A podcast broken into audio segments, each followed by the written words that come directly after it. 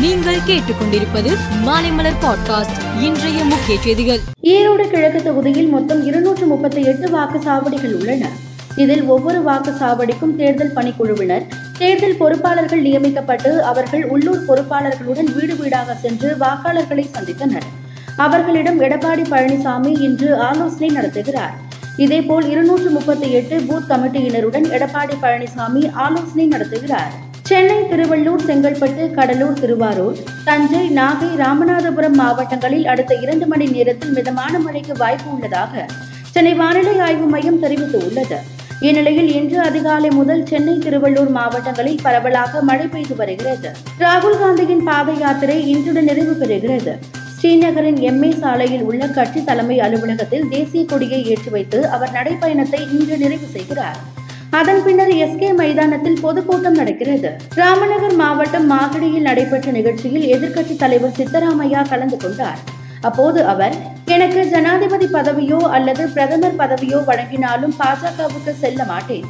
எனது பிணம் கூட பாஜகவுக்கு செல்லாது என்றார். ஈரான் தலைநகர் டெஹ்ரானில் இருந்து முன்னூற்று ஐம்பது கிலோமீட்டர் தொலைவில் அமைந்துள்ள இஸ்பஹான் நகரில் இருக்கும் ராணுவ தொழிற்சாலையின் மீது நேற்று முன்தினம் இரவு ட்ரோன் தாக்குதல் நடத்தப்பட்டது. வெடிகுண்டுகளுடன் மூன்று ட்ரோன்கள் வந்ததாகவும் அவற்றில் இரண்டு ட்ரோன்கள் வெற்றிகரமாக இடைமறித்து அழிக்கப்பட்ட நிலையில் ஒரு ட்ரோன் மற்றும் ராணுவ தொழிற்சாலை மீது விழுந்து வெடித்ததாகவும் ஈரான் ராணுவம் தெரிவித்தது. பாகிஸ்தானில் முப்பத்தி மூன்று நாடாளுமன்ற தொகுதிகளுக்கான இடைத்தேர்தல் வருகிற மார்ச் மாதம் பதினாறாம் தேதி நடைபெறும் என தேர்தல் ஆணையம் கடந்த வெள்ளிக்கிழமை அறிவித்தது. இந்த இடைத்தேர்தலில் முன்னாள் பிரதமர் இம்ரான்கானின் பாகிஸ்தான் தெக்ரிக் இன்சாப் கட்சி சார்பில் முப்பத்து மூன்று தொகுதிகளிலும் இம்ரான்கான் போட்டியிடுவார் என அறிவிக்கப்பட்டுள்ளது. இங்கிலாந்து தென்னாப்பிரிக்கா அணிகள் இடையிலான இரண்டாவது ஒருநாள் கிரிக்கெட் போட்டி புளோம்பாண்டு நகரில் நேற்று நடந்தது. இதில் முதலில் பேட்டிங் செய்த இங்கிலாந்து ஏழு விக்கெட்டுக்கு முன்னூற்று நாற்பத்தி இரண்டு ரன்கள் குவித்தது.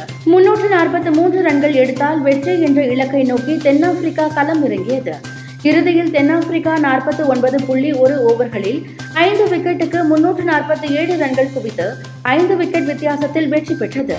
மேலும் செய்திகளுக்கு மாலை மலர் பாட்காஸ்டை பாருங்கள்.